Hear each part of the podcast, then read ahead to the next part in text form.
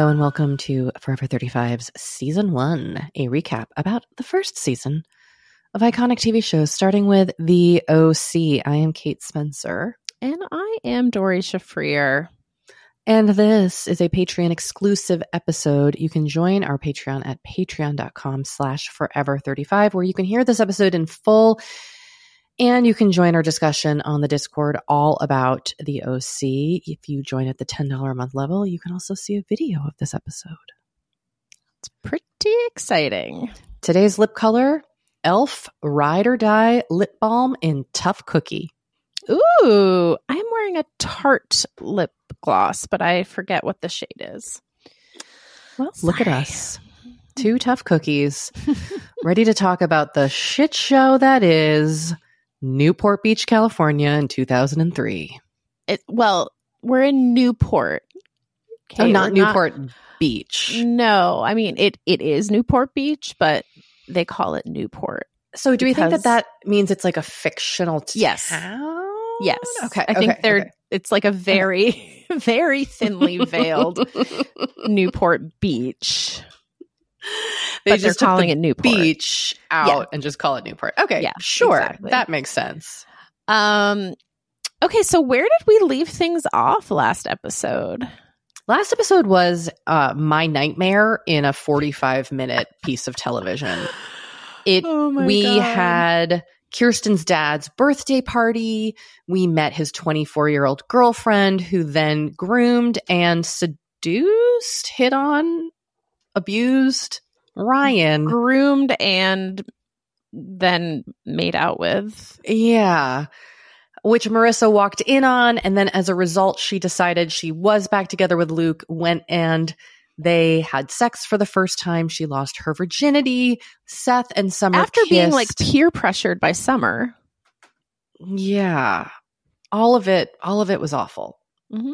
And then Summer hit on a bunch of older businessmen and then kissed Seth after Seth remembered a squirrel that she loved when she was a child and a poem she wrote in the sixth grade about being a mermaid. That about sums it up. Thank you, Kate. Here we are. Here we are now at the start of another episode of the OC. And as Doree noted, how has school not started yet in this community? We are now seven episodes in. It's been summer break this whole time. And I feel like they keep referring to it almost being time for school to start. Like I thought that was what they said in the Cotillion episode, which was like episode two or four or something. Every second, there's a new thing to do before school. Like think of think of back to school. There's been a fire. There's a new like. There's been a lot of drama in Newport over the summer. Yeah, before we even get to school. So this week they are gonna like they they want to go on a trip. They want to drive down to Tijuana, which is just over the border from San Diego. So from Newport, quote unquote. What do you think? It's like a two hour drive? Yeah. Not including like waiting to get into Mexico and having to get stuff checked at the border. Yeah, although in 2003, I feel like it was much more lenient.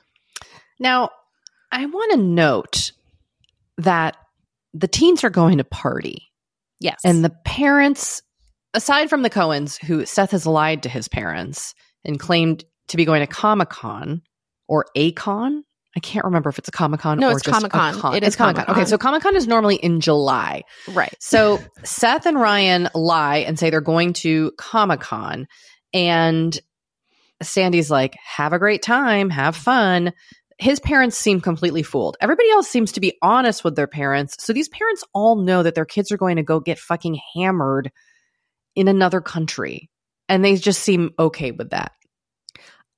I am just going to offer Okay. that I I don't think that given the time, I don't think that this was that unusual. I would have not been allowed to go. I can just speak for Martha and Jim. They would have not let me go. So- and if I had lied and gotten caught, I would have been in so much fucking trouble. I was allowed to go on a spring break trip to Cancun my senior year of high school Whoa. with 11 of my closest friends.